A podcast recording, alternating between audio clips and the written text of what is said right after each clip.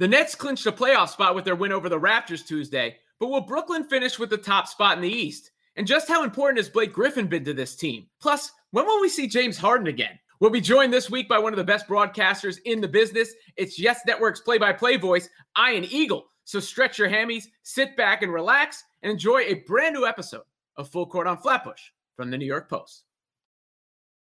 The next stop is Barclays Center. Full Court on Flatbush. Flatbush Avenue. It's the podcast. New York Post. Bound. BK. More stars in the sky. The three. It's good. Brooklyn Nets. Take them to the sick baseline. Next win. Next win. So many stars. Brooklyn. The crossover.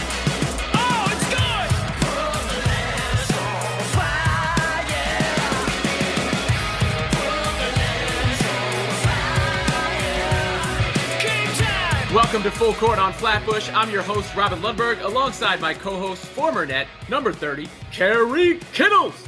Give us a five star rating, write a nice review on Apple Podcasts, please.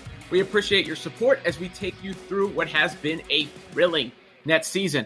You can follow us on Twitter at Robin Lundberg and at Kerry underscore Kittles 30. You'll hear our producer, Jake Brown, during the show, as well as the iconic voice of the Nets on Yes, that being Ian Eagle, who will join us later in the pod. But first, Kerry, I mean, we have to start by saying the Nets clinched a playoff berth. Are you surprised? no, not at all.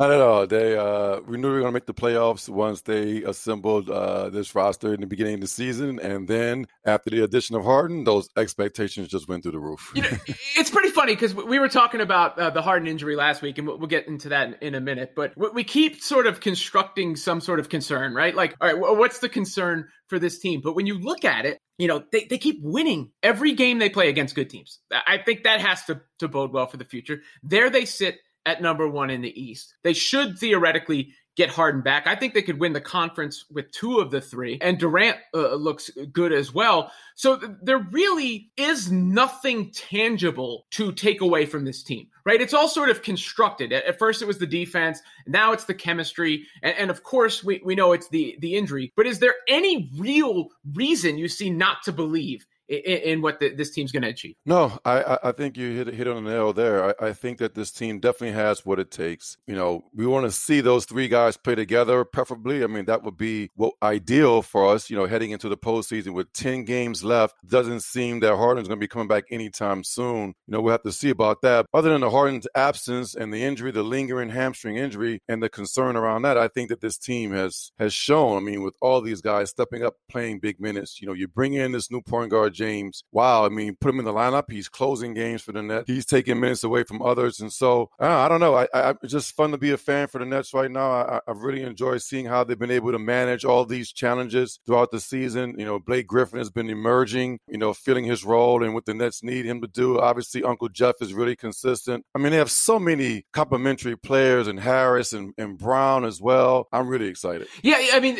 supporting cast of a super team is not supposed to be this good, especially in year one. You know, in, Miami, we saw you know, that was one of the reasons they, they struggled in, in year one in, in the finals against Dallas, aside from, you know, the, Dallas figuring LeBron out before he added some more to his arsenal going later in his career. This team is really good, and, and their management of it is really astute. I mean, Mike James, what the hell was this guy doing in EuroLeague?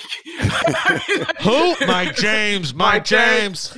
I I mean, I know he wanted to be a bigger star over there, but he comes over here. He clearly belongs in the NBA. I mean, he can score. He he, he waved off uh, KD last night, I think, and and the the Raptors blitzed him and, and left KD open for three. Watch out for the running white, right-handed hook this guy's got. He is fast. He's got an extra gear. I mean, he's he's tenacious. He's making these fadeaways against Kyle Lowry, tough defender. I mean, this guy's fearless. Yeah. Why was he in Europe? I mean, who who missed on that? Well, I mean, I think he did say that he he wanted to, you know, kind of be the guy for a team, and as he got older, that that carries a load a little bit. But clearly, an NBA talent. Uh, and, and Blake Griffin is the other name you mentioned there, because obviously we've talked about him a little bit, but he's now been on the on the Nets for a minute now, and he's clearly still got it in the tank. And and I, I know some people might be bitter about how it went down in, in, Detroit, sort of NBA purgatory, if you will, and, him coming to the Nets and, and rediscovering his ability to jump and, and, and do everything else. But uh, there's a, a, a several things he brings to this team. A hustle is one. Uh, I, I, think he's been very good defensively, better than I expected. You know, being able to switch and, and do all that stuff, uh, getting on the floor for, for loose balls, being a, a, bit of an agitator, and then still having the skill that he has. You know, he, he, can hit that that open jumper if you give it to him. Obviously, he was the top option at one point in his career. I mean, Blake Griffin might be the the, the fourth best guy on this squad right now. Yeah, well, I, I definitely think he's the fourth best player on this team. I mean you know, he can make the open three, as you say. You leave him open, he, you know, he'll look at the basket and he's making it at a good, good rate. You know, he's doing all the intangibles. He's getting his hands dirty. He's drawing charges. He's physically, you know, he just his presence is there. Something they haven't had from their bigs, you know, other than shot blocking with Allen in the past. Now you have a big that's just all over the court. He's switching on guards. The addition of Blake Griffin is is, is huge for the Nets. I think, you know, I mean, if you're Giannis, do you really want to go up against this guy? He's going to give it to you. You know, he has the experience. The referees had have respect for him. You know, let him play his game. So yeah, I, I, I think the emergence of Blake Griffin and finding his fit within this team is something that's been really and key. I, I think guys, his role became more important once Aldridge had to retire because he took on the load for what Aldridge was supposed to do too. And you mentioned the three point shot. He's not shooting too many. You know, he shoots three or four a game and makes one or two of them. So he's not one of those guys when he starts making them, he just keeps trying to fire them up. He knows like I, I can I can make a couple, but not let me not shoot more than four or five. So I think the combination of his three point ability, the veteran presence, and being able to take on the role of what you're missing in Aldridge has made Blake Griffin an important piece, and he'll be big come playoff time and having that that veteran uh, down in the post off the bench. You know, and what's sort of ironic is we keep talking about come playoff time because we know that's the only thing that matters to this team and everything, and and even you know during the regular season we'll talk about how it doesn't necessarily matter to them because Durant doesn't play against the Sixers, for instance, when they're going for the number one seed, but there they are as the number one seed, right? Which is an advantage because it helps you from having to play likely home court on the way to the, the championship. But when you get into the, the playoffs, Kerry, uh, of course, ideally you, you want to have the, these reps that we've been talking about. Do you expect James Harden to play before the playoffs, at the start of the playoffs, or even into the playoffs? The, the way Steve Nash has talked about it, it seems like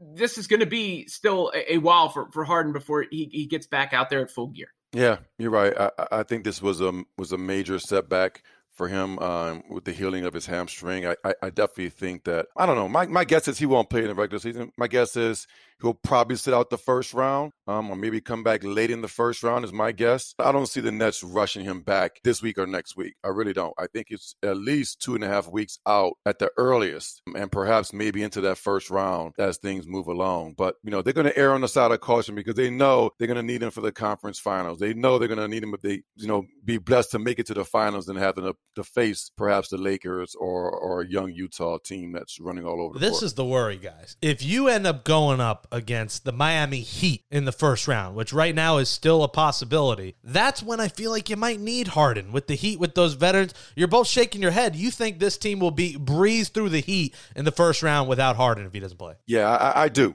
I do. I, I, think the Nets will breeze through the heat with, with Kyrie and KD out there and these supporting casts.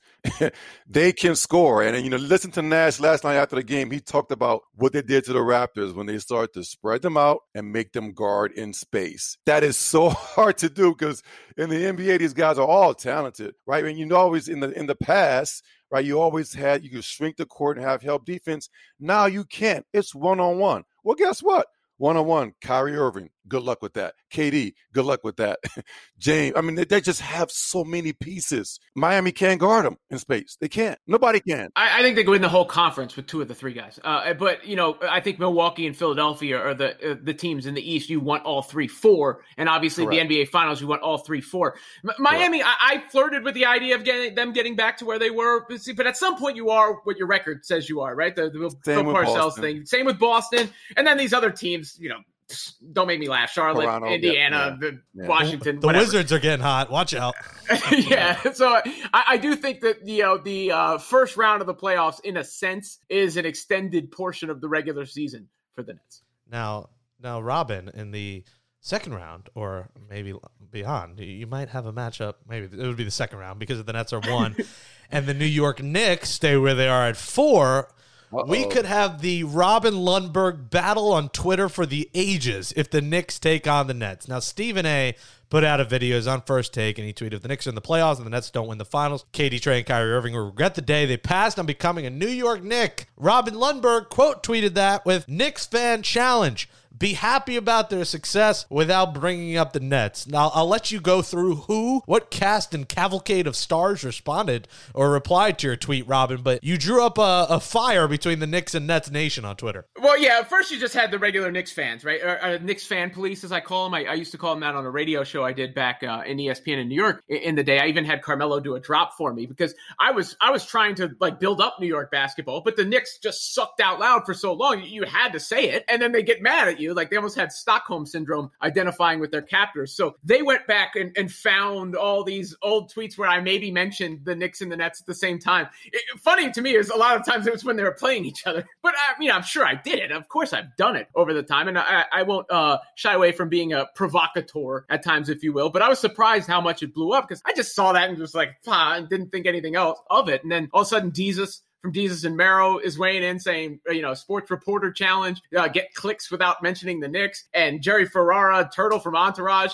you know, he was one of the guys that inspired the thought because I saw him after the Knicks won nine straight. He immediately tweeted about the Nets. And then I saw MSG and the, the people outside of MSG chanting uh, about the, the Nets. And, and I've seen my mentions all year. Like I'll just I won't say anything about the Knicks. I'll say like so and so on the Nets had a good game. No one cares about the Nets. It's a Knicks town. You know, that's what the genesis of that thought was. The Knicks have been a, like they're an objectively great story this year. The, the difference between what I thought they'd be and where they are is is tremendous. I would give Julius Randle most improved player. I would give Tom Thibodeau coach of the year. But I think the Knicks fans, some of them at least, are telling on themselves a little bit by how often they get involved in Nets conversations or bring up the Nets or even how sensitive they were to that damn tweet. I'm almost scared, guys, if the Knicks play the Nets. Like for Robin's Twitter mentions, I'm scared. Like no matter what happens, Robin is either going to get roasted or get yelled at for something. And I think it's going to happen. I think the Nets are going to get the four and they're going to win the first round because I think they could beat those five through eight teams.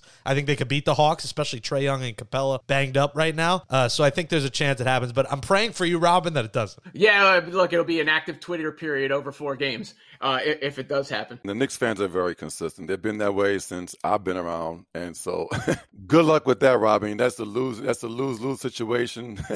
I'll sweep him out of my mentions, like the, the Nets will do to the Knicks. That's wow, wow, shots Oh, yeah. fired. Well, right now the Nets look like they might get the one, so it's uh, it's getting closer. And, and listen, all those games will be in New York, so essentially our crew here would have no excuse not to go. Although it'll cost you know Robin's third child to, for us to get in, but yeah, we we could go to all the games if we want. I've always said that uh, New York is a basketball town at heart, and the teams haven't always let that happen. Specifically, the Knicks, you know, before the, the Nets moved to Brooklyn. So it's cool. It's cool to see it, it it happen. But the the Knicks, I think, if you're a rational Knicks fan, you're hoping this is building towards something, and maybe erasing some of the reputation they've had in the, in the past. The, the Nets are, are obviously playing for the title. Kerry was on the Nets when the Mets and Yankees played in the World Series in 2000. That lit up the city in 2000. And the Knicks and Nets when they played in the fir- in the first round, what was it, 2004? You know, welcome back to the playoffs. Isiah Thomas and the Knicks got just embarrassed. This would, after the pandemic and everything we've been through, this would just light up and spark New York City. After you know, people who left, you know, leave, don't come back. You you, leave us, you know, don't come back. But like the city would be on fire if we get Knicks, Nets, quickly, Kyrie, Randle, uh, KD, if we get in the playoffs. Well, actually, got to think about that, right? Two of the Nets stars basically shunned the Knicks. Didn't even go in for an interview to see what they had to offer, and they signed with the Nets. That's a slap in the face, and so Knicks fans will never forget that. Oh, there it is. Kerry getting the last uh, the, the, the last shot in there. uh, the upcoming schedule for the, the Nets who have just 10 games left. Thursday at the Pacers, Friday they got the Blazers, Sunday at the Bucks, and Tuesday at the Bucks as well. We'll talk to the man who will be calling some of those games, Ian Eagle, coming up next. We're joined now by Yes Network Nets play-by-play announcer. He also does the NFL on CBS and college hoops for CBS as well. The great Ian Eagle and and Ian, you know, I, I think I've told you before. You know, I'm a tremendous fan uh, of your work. I think you're awesome at what you do, and, and I think that whole crew is as well. And, and considering you know the the Nets a, a super team, Do you consider the team you work with, Ryan Ruocco, a good friend of mine, Sarah Kustok, Michael Grady, we've had on this program as well, Richard Jefferson, is the Nets on Yes broadcast a, a super broadcast team that is representative of the super team you're calling? Yes. Yeah, I, I sense that people are upset that we've somehow assembled a super team. That that seems to be getting a backlash within uh, NBA broadcast circles. We've been really fortunate to just get good people through the years. I've worked with not just people that I consider excellent partners, but people that turned out to be some of my best friends. Bill Raftery, I was just so fortunate to be placed next to when I got the TV job. But when I was on the radio, the first year I joined the Nets in 1994, I was with Mike O'Koren, who Kerry knows very well and one of the nicest human beings and Jim Spanarkel and Mike Fratello and Mark Jackson and Greg Anthony and Donny Marshall and Richard Jefferson and of course Sarah. It's been 27 years of a whole lot of joy. And that's the way I look at it. My personal record, I am undefeated. I have no wins but I have no losses. That's the great part about being on the broadcast crew. You know, I I think you do a, a great job in every sport you, you do, and with, with, every partner you, you mentioned, and you, you have the ability to dial in on the serious parts of the game, and also you know bring some of your uh, eccentric uh, stuff to the the broadcast as well.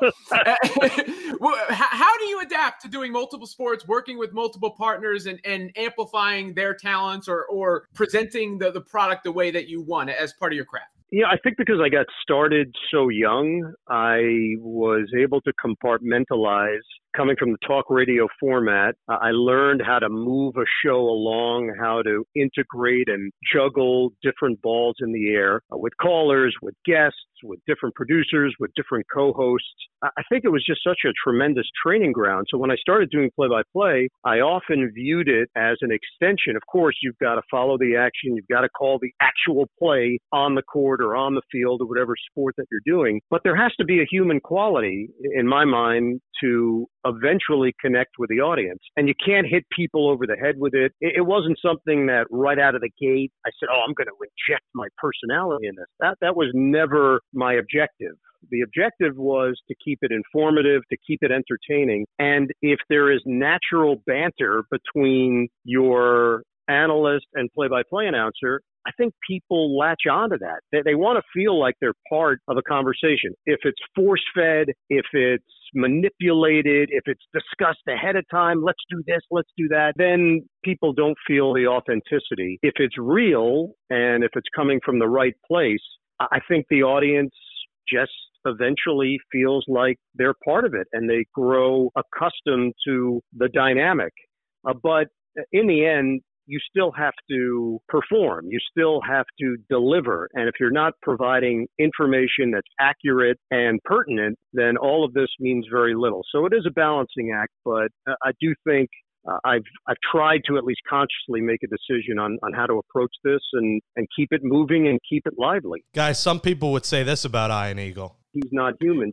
There you go, Ian Eagle. One of his one of my favorite calls of he's not human. I don't think there was a human that did that either. Yeah, yeah, he's definitely not human. I, I, I, have a question for you about you know my former teammate Richard Jefferson and and, and the chemistry you got to develop in such a short time, being you know calling games with him. I mean, did you see this as as a player when you watched him play when you know covering the team? Because I I, I think that he's done a good job, you know, a really good job of of transitioning over to calling games with you with his personality. You talked about banter. I mean, you don't have to do much to get you know RJ going. Kerry, you know it as well as anybody. RJ is a natural wise ass. There's just yes. no two ways about it. That's his instinct is to question and to be a contrarian, but he does it with a really smart slant and he's exceptionally bright and he's got a lot of experience and a lot of different aspects of life. So I think he brings all of that to the table when when he jumped in and put the headset on. I told him that, hey, look, I'm not going to go over everything that we did in the game and then try to work on this or work on that. I said, let's have our friendship come across on the air. And what we're talking about off the air, if it can translate on the air, I think people will enjoy it because It is natural. And RJ is just an entertaining human being. He views things through a different lens and he's able to cut through a lot of the layers that some players have a problem with when they try to do the announcing thing. He just gets right to it.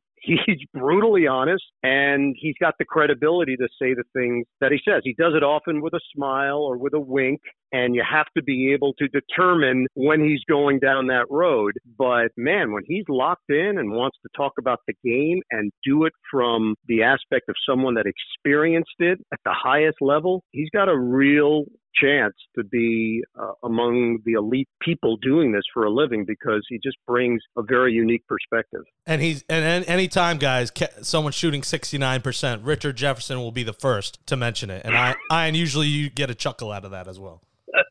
yeah, I mean it's an old joke and an old bit. Yet Richard is not one to stop beating a dead horse. He doesn't care. I, I think the other part too, and and I say this in the best possible way. This is a man that made over a hundred million dollars playing the game of basketball. He doesn't have to do this if he doesn't want to. So I think because he's operating without a safety net sometimes in a way has made him even better that the filter that most of us have thinking about well how does this affect me how could this affect that he doesn't view it that way he wants to be a professional don't get me wrong you know richard is a perfectionist he cares about his performance, but there is this mischievous side to him that I think keeps him engaged in doing this. And this is why he keeps coming back to it and doing studio shows and doing comedic bits online. Uh, he's got a real thirst for what this business is all about. And, and I think he wants to go out there and conquer it and be a, a major personality across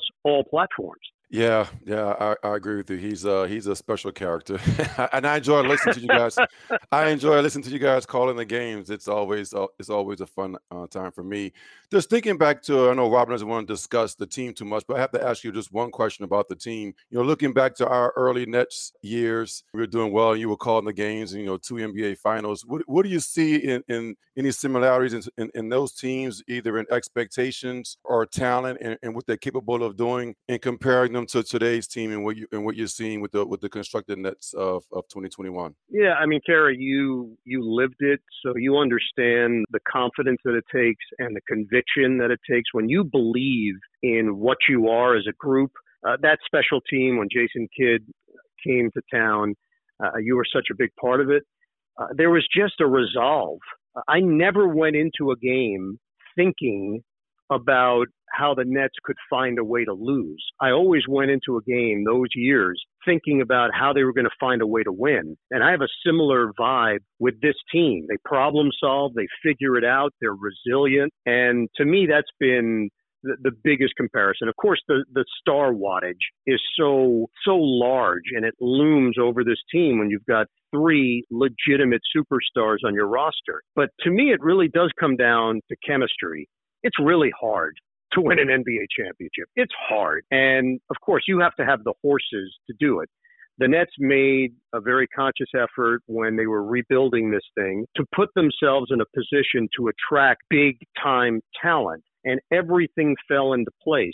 Kerry, you experienced it. The the Nets franchise for for so long it, it was considered irrelevant. People didn't pay attention. And finally, with that spurt uh, with your group, it started to change perception a bit, but it wasn't sustainable. And now, with this current front office, I just think they have a different way of doing things. They believe in their process. And I know there are people around the NBA that, that look at this and say, oh, well, the Nets just went out there and, uh, they took the easy way out. No, they didn't.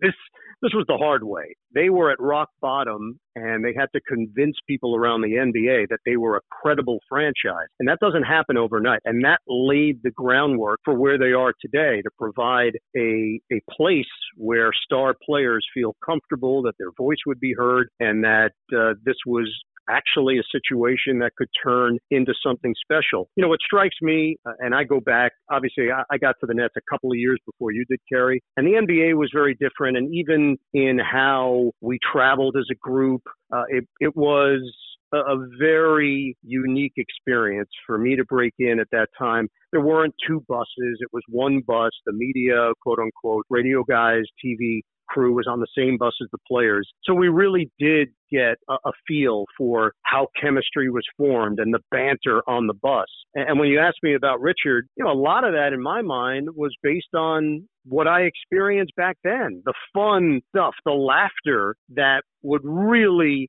bond a team together. And the fans never really got a taste of that because they weren't privy to it. And now it's very different. it, it is a separate entity, and I understand why. You know, this this has grown, the league has grown, and uh, the demands on the players have grown, and it, it's just it's different. It not in a bad way. It's just how it is. Things evolve. But I think back to those times, Kerry, and it means a lot to me because it it really showed me what cohesiveness is all about and being there for your teammate and being there for your team in general. And, and I got to see that. I got to see that develop. Even you know, the one year, Kerry, when, when Cal uh, finally got it going, and that was such a fun team with Sam and with you and uh, with Kendall and with Keith Van Horn and with uh, Jason Williams. I loved that group. I loved that team and I loved what came out of it. It didn't end up being something that stood the test of time, but boy, that one season prior to the lockout, that was just a fun ride. Guys that genuinely liked each other and played hard for one another. I know. I want to piggyback off of two things uh, you said. One uh, about the, those past teams, and one about the current team. Let, us start with the, the past ones because I have a tradition here on this show. Uh, whenever somebody brings up Kerry, he he doesn't seem to like you know he gets a little bashful when he's being praised. So you've called so many different games, so many different players. What makes Kerry Kittles special in particular in your mind? Oh my gosh, his athletic ability from the day he stepped on the court, I was blown away. I mean, his the, the way he ran, his gait was just a thing of beauty. It honestly, I, I think back on on not just the team because when Jason Kidd came, it did unlock a lot of things. But Kerry could be a one man fast break even before Jason Kidd came on board. I remember vividly a game we were doing, uh, Bill Raftery and I, and you know Bill had incredible sayings, uh, sayings and calls that have stood the test of time. Onions and uh, the lingerie is lingering, and the kiss, and you name it. Yeah. So I tried to anticipate what he would say on a Kerry Kittles bucket because he had not come up with anything for you just yet. So I did the call, which was you uh, driving to to the rim on a beautiful layup to put the nets in front late, and I back ended it with a Bill Raftery impression that to this day nobody knew it was me. They just assumed Bill came up with it. So I make the call, and then I just scream out jambalaya, and it was based on Kerry's background growing up in New Orleans uh, and you could hear Raph laughing on the tail end of it. And our great producer, Frank DiGraci, who's been doing this for 20 plus years and re- thoroughly enjoys the back and forth and the banter. We go to break, and Frank hits the talk back into my headset, and he says, Isn't Raph the best? I go, Yo, whoa, that was me, man. Uh, and they had to play the tape back just to prove that I was saying jambalaya, and you could hear on the back end of it Bill laughing as we go to break. And awesome. Kerry could elicit that kind of response from you because he made eye popping plays. I truly remember Kerry getting on the bus his man, it must have been your rookie year. So you're still mentally thinking about what's going on in the Big East. And you would literally ask me questions like, "Yo, you got a Villanova score?" or uh, "What's going on here?" like you, you were still living this dual life of your friends and the people you played with were in college, but you were in the NBA. And you know that first season, we know the Nets didn't win a whole lot of games, and then things turned around that next year. I, I just loved Kerry as as a player. He was a thing of beauty, and he was one of the the great guys for a play-by-play announcer to call just because of the fluidity of his game. Exactly what I was looking for. You know, and when you go to the, the current team, I add that to the soundboard. By the way, jambalaya. I love that. you sort of alluded to this before, but uh, this Nets team has been talked about, I think, more than any team in the league. And, and, from the national standpoint, you'll get some of the, it's unfair. They put all these guys together. From the, the local standpoint, you'll get, you know, Knicks fans saying the Knicks still run New York or, or whatever it, it may be. Nobody cares of, about the Nets. all that noise that comes along with the team. Obviously, people care uh, about the Nets. I think, objectively speaking, they've been the biggest story in the league this season. How do you interpret all that and, and people either trying to discredit what they're accomplishing or or or say that you know the, the fans aren't there? Everything that that's swirling around. Yeah, you nailed it. Uh, it can't be both.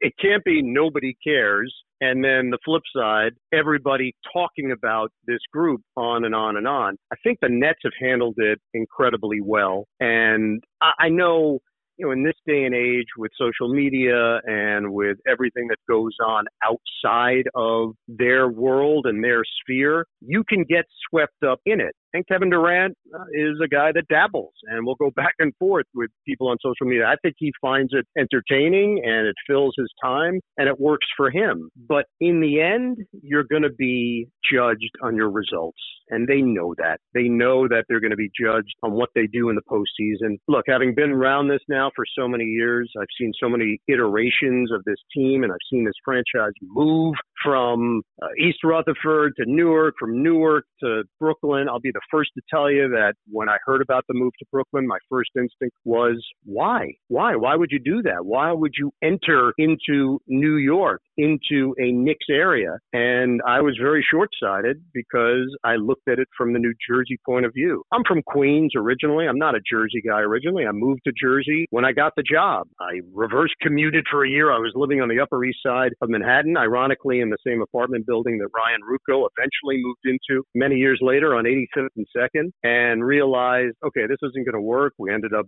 moving to West Orange in a townhouse, and I had said definitively to my wife that I will never live in New Jersey. I grew up in Queens. New Jersey is an armpit. That's the way I viewed it because I, I was ignorant. I knew nothing. I was a New York guy. So when she said, hey, we, we really got to consider moving, I said, well, I'll go to Fort Lee. Like, that's the farthest I'll go. I'll, I have to see. Hoboken. I have to see the city. I said, okay. And she's like, well, that's really not going to work. And we went, we looked at a place like in Edgewater, and it was on a Sunday, and we drove back to the Upper East Side and got stuck on River Road for an hour and 10 minutes. And I said, I'm not living here. This is not going to happen. So we end up in Essex County. Uh, we've been in this area now for all of these years. And I think uh, probably like Kerry felt when uh, it was announced, your first instinct was, well, why? why? Why are they doing this? And now I can see it. I can see how the impact has been made. And in order to take that next step as an organization, they had to do it. So, with that in mind, uh, my sense of it has always been that Sean Marks took on this job, had a plan, and executed that plan to perfection, probably beyond whatever his wildest dreams were initially. And it was a multi platform plan. You had to convince players in the NBA that Brooklyn could be a destination. That meant that you had to convince agents that Brooklyn was a place that they could steer their clients eventually. And I think he just had to build credibility within the NBA in order for this to eventually get to where it is today. For me, it's pretty wild to see uh, the the kind of chatter that this team has produced. You know, the amount of requests that even I get to come on a talk show here and there. It it, it just shows you that uh, they really have created interest in the NBA. So whatever Knicks fans say, I get it. That's fine. It's good for the rivalry, to be perfectly honest. I hope the Knicks make the playoffs. That would be awesome for New York basketball. If the Knicks and Nets met in the postseason, that helps the rivalry as well. Meaningful games with something at stake, not just a, a, random game in December for bragging rights, something that really has some meaning to it. That's what changes the dynamic of the rivalry. But you can't have it both ways. You can't say that the team was irrelevant and nobody cares and then go outside after a Knick win and start chanting derogatory terms about the Nets. Like that that means that you do care. And that means that there is something brewing here finally with the two teams being competitive at the same time. Yeah, I thought the rent in Manhattan was uh, expensive, but apparently it's now free. When you were you're doing your geographical journey, I I, I, I couldn't help but relate because I lived uh, in the city for I don't know from 2004 to 2016. Then I lived on River Road for several years, and now I live in Essex County. There you go. Very so. So I just skipped the step. You you actually took on the River Road challenge, and I said, no, no, no, no, no, no. This I can't. I can't do it. I can't possibly survive it. I, I, I, and I was pumping my fist when you said Queens guy can't leave New York. I'm an Astoria. I've been here seven years. Originally from Little Neck. I, I can't see myself in Jersey. Kerry is over there in Jersey. Robin's over there in Jersey. J- Jersey's awesome, dude. You got you got the city. You've got beaches. You've got food. You've got everything. You I got know the city. Citi Field. I got Yankee Stadium, and I got Long Island, all within 30 minutes of me, without sitting in traffic everywhere. Uh, and I can hop on the train, Uber. It's just so easy in Queens. Yeah. So I, I yeah, can't. Jake, I, I, I was there at some point. I was naive. He's young. He's I'm also was single with no kids, so you guys are married. yeah, and have children, I, so- I I lived that life, and then I, I saw a, a light, and the light was coming from the New Jersey Turnpike. it, it's real. It, it's it's an excellent place to live. I will be the first now to put myself in some kind of pamphlet. Uh, propping up New Jersey tourism. I'm a fan. I'm I'm a I'm a New Jersey guy. It took a while because people would say if I traveled, "Hey, where are you from?" Uh, you know, New York uh, ish. You know, the area of New York. You can always say Queens. Geography. Right. So now when people say, I'm proud, they say, where are you from? I'm from Jersey, man. Jersey. As, as long as you don't start saying the bagels and the pizza are better over there, because we all know uh, New York is the king. Robin's shaking his head. I think he's. To- Uh, Tony D's in North Caldwell slamming pizza, man. Oh, A- and I, I, you know, I lived, like I said, where I lived for the longest time. It, it's up there with any any of that. I don't know about that. I- I'm an Amore Pizza and Queens guy. Um, that's my spot. Ian, uh, you know, we've had you on all different shows. I've had you all different. Every time I have you on, you know, for the 69th time, my dad says, you know, an Iron Eagle started at 2020 updates on the fan. I'm like, Dad, you told me this 68 times already. But your son, Noah, you know, he started basically as the Clippers radio voice, and he's got a leg up on you where he got in the slime zone, and you have not yet. Uh, will, will you be doing a Nickelodeon broadcast or one of these Marvel broadcasts at some point? Uh, yeah, I think I may have aged out of, of the announcing demographic, but look, I'm game. I'm open to, to any assignment. I'm I'm a yes guy. People ask, and I tend to say yes. Uh, with boxing, I had never done a boxing match. I'd never been to a boxing match. I did it for CBS. Track and field, same deal. Had never attended an event in my life. First one that I did, I called the NCAA championships, outdoor championships in 2004. Same deal for golf. I had never been to a golf tournament in my life. They asked me to do the Masters with their uh, Amen Corner live coverage.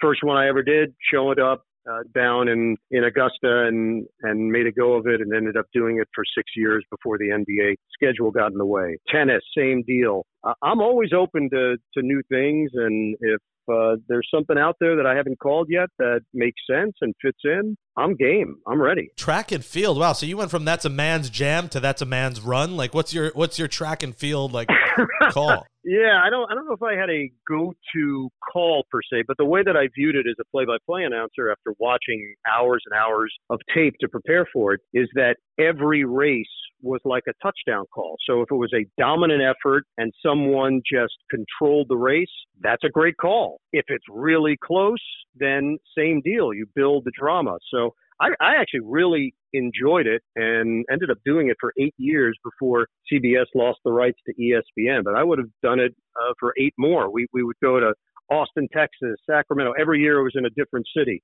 We were in Iowa one year, Arkansas another. I just enjoyed that aspect of it. And there were a bunch of track and field people that were heavily involved. And we would have these production meetings. And I'd sit there, they'd say, Remember uh, 78? When? I'm like, No, I, I don't remember when Arkansas won it in 1978. So I'd nod, I would nod a lot and then I would Google a lot. And then I would go out there and, and try to uh, to make it exciting. And, and I found that uh, it was it was actually a really exciting sport to call. Well, I know me, Rob, and Kerry would love to hear you and Charles Davis in the coming years on the Super Bowl. I think that's the uh, the is that in the works? Do we know if that's happening? uh, who do you have coming up as your guest? Do you have network executives coming up on the podcast? Because that probably would be a, a better question for them. But Jim Nantz is calling in right now. Um, Ian, you you said you say yes. You do a great job on yes calling Nets games and on all the other platforms. Of course, CBS, as you mentioned, the NFL, college hoops, whatever you're calling, you do a fantastic job. We really appreciate your time today and, and continue to you know be the best in the biz. Hey, I really appreciate it. Thanks for uh, having me on. Your your roster of guests has been through the roof on the net side of things. I always love tuning in and, And we keep have it up. Sarah we'll do it next again. week, so that's pretty good. Yeah, we got Sarah There you Kustok go. coming. We got the whole Yeah. crew in the building. So Yeah, I was like, I was like an appetizer, basically. That's fine. I'm cool with that. I like being an app. There you go. thanks for being our uh, mozzarella stick, uh, Ian. Appreciate it. Now, I, now I want to eat mozzarella sticks. That's all it takes. Like Mm. I'm, I'm very easy on that front. I have the palate of an 11 year old child. all right, it's chicken fingers, buffalo wings. We got you Uh, covered. Chicken fingers are good at any age. Yeah. Oh my gosh, There- there- it's a go-to for me. I'm not. I don't have a finely tuned machine like Kerry. Uh, Kerry actually watches what he eats. thanks, Ian. It's good to have you. Hi guys. The next stop is Barclays Center. Flatbush Avenue.